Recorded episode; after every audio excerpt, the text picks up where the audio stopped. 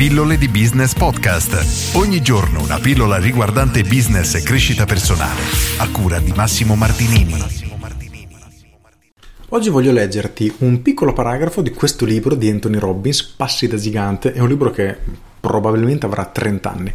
Però c'è un piccolo paragrafino, mi è finito sotto mano prima, che voglio leggere insieme a te e fare una piccola considerazione. È il capitolo 134, piccola parentesi, in questo libro sono 365 capitoli con l'idea di leggerne uno al giorno per un anno, facendo appunto passi da gigante, questa è l'idea. Capitolo 134, NAC, condizionamento neuroassociativo. Passo da maestro numero 3. Interrompi lo schema che ti limita. Hai mai visto una mosca intrappolata in una stanza, cercando disperatamente una via d'uscita, sbatte ripetutamente contro la finestra? Hai mai notato le persone fare qualcosa di molto simile? Avranno un sacco di motivazione, ma se continuano a fare ciò che non funziona, non arriveranno mai al loro scopo. È come quando un genitore o un coniuge ci sgrida di continuo, senza successo, anzi ottiene l'effetto opposto.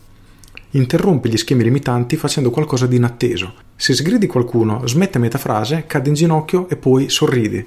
Vai verso quella persona, abbracciala e dille quanto l'ami. Quali sono i modi giocosi che puoi trovare per interrompere una struttura limitante? Ora, ho letto questo capitolo perché c'è una cosa che mi colpisce tantissimo, come ha anche indicato Anthony Robbins, ovvero vedere le persone ripetere sempre le stesse cose sperando di ottenere risultati diversi. Einstein disse: Se fai ciò che hai sempre fatto, otterrai ciò che hai sempre ottenuto.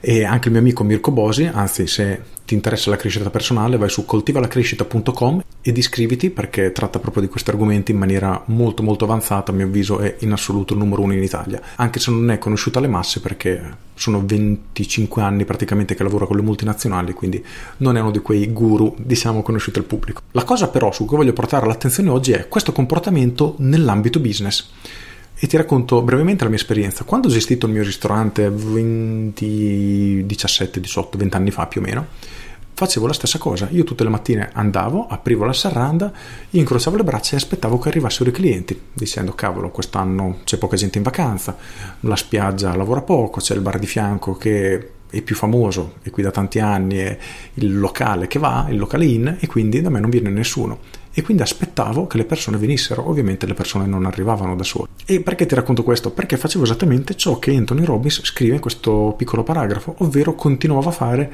ciò che avevo sempre fatto sperando che qualcosa cambiasse, ma non è così e questo vale in qualunque ambito della nostra vita. Oggi però voglio parlare di business, quindi guarda la situazione tua aziendale, guarda la situazione di oggi e di qualche mese fa. Se noti grandi similitudini, quindi diciamo che la situazione non è migliorata di molto, chiediti ma cosa stai facendo di diverso rispetto a 2, 3, 4 mesi fa, magari anche un anno fa, se la situazione è un po' stagnante da un pochino di tempo. Probabilmente la risposta è niente. Tu stai facendo esattamente le stesse cose che facevi prima e di conseguenza i risultati che otterrai saranno sempre gli stessi. Anzi, probabilmente nel mondo del business, visto come si sta evolvendo e cresce la concorrenza, il mercato è sempre più difficile, probabilmente la situazione è anche peggiorata. Per cui oggi voglio farti riflettere proprio su questo. Cosa puoi fare di diverso? A partire da oggi, da domani, da settimana prossima, inizia comunque a ragionarci, perché tutto parte dal pensiero.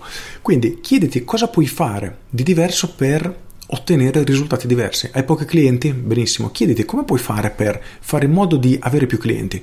I clienti che hai tornano troppo poco spesso?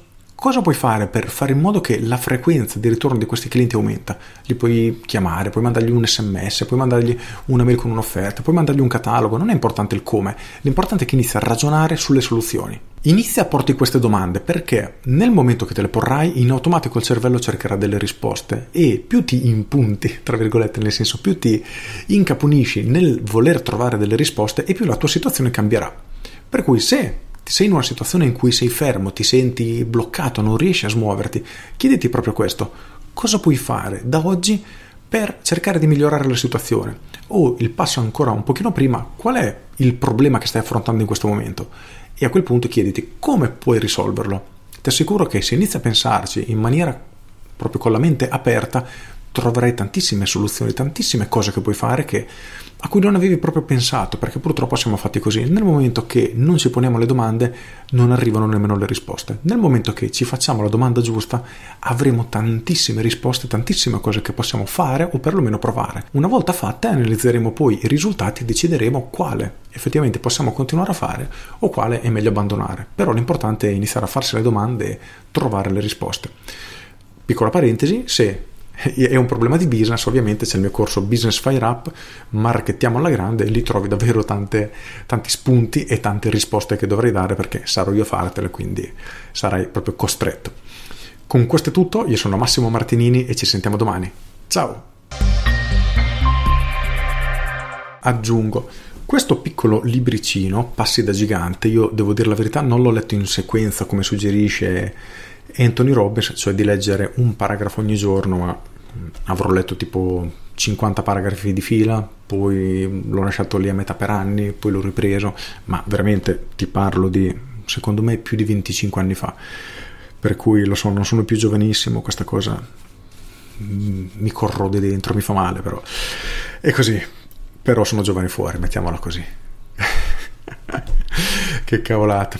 Però, a parte questo, il libro è carino, ma secondo me non si trova più in commercio. Per cui mi dispiace. Magari nei prossimi giorni leggo qualche altro capitolo che può essere interessante o che reputo perlomeno interessante da condividere con te e se lo trovi e ti va di leggerlo sicuramente è una lettura consigliata perché ti costringe proprio a porti queste domande di cui ti parlavo nel video per cui assolutamente sottoconsigliato per questo aspetto. Con questo è tutto davvero io sono Massimo Martinini e ti saluto.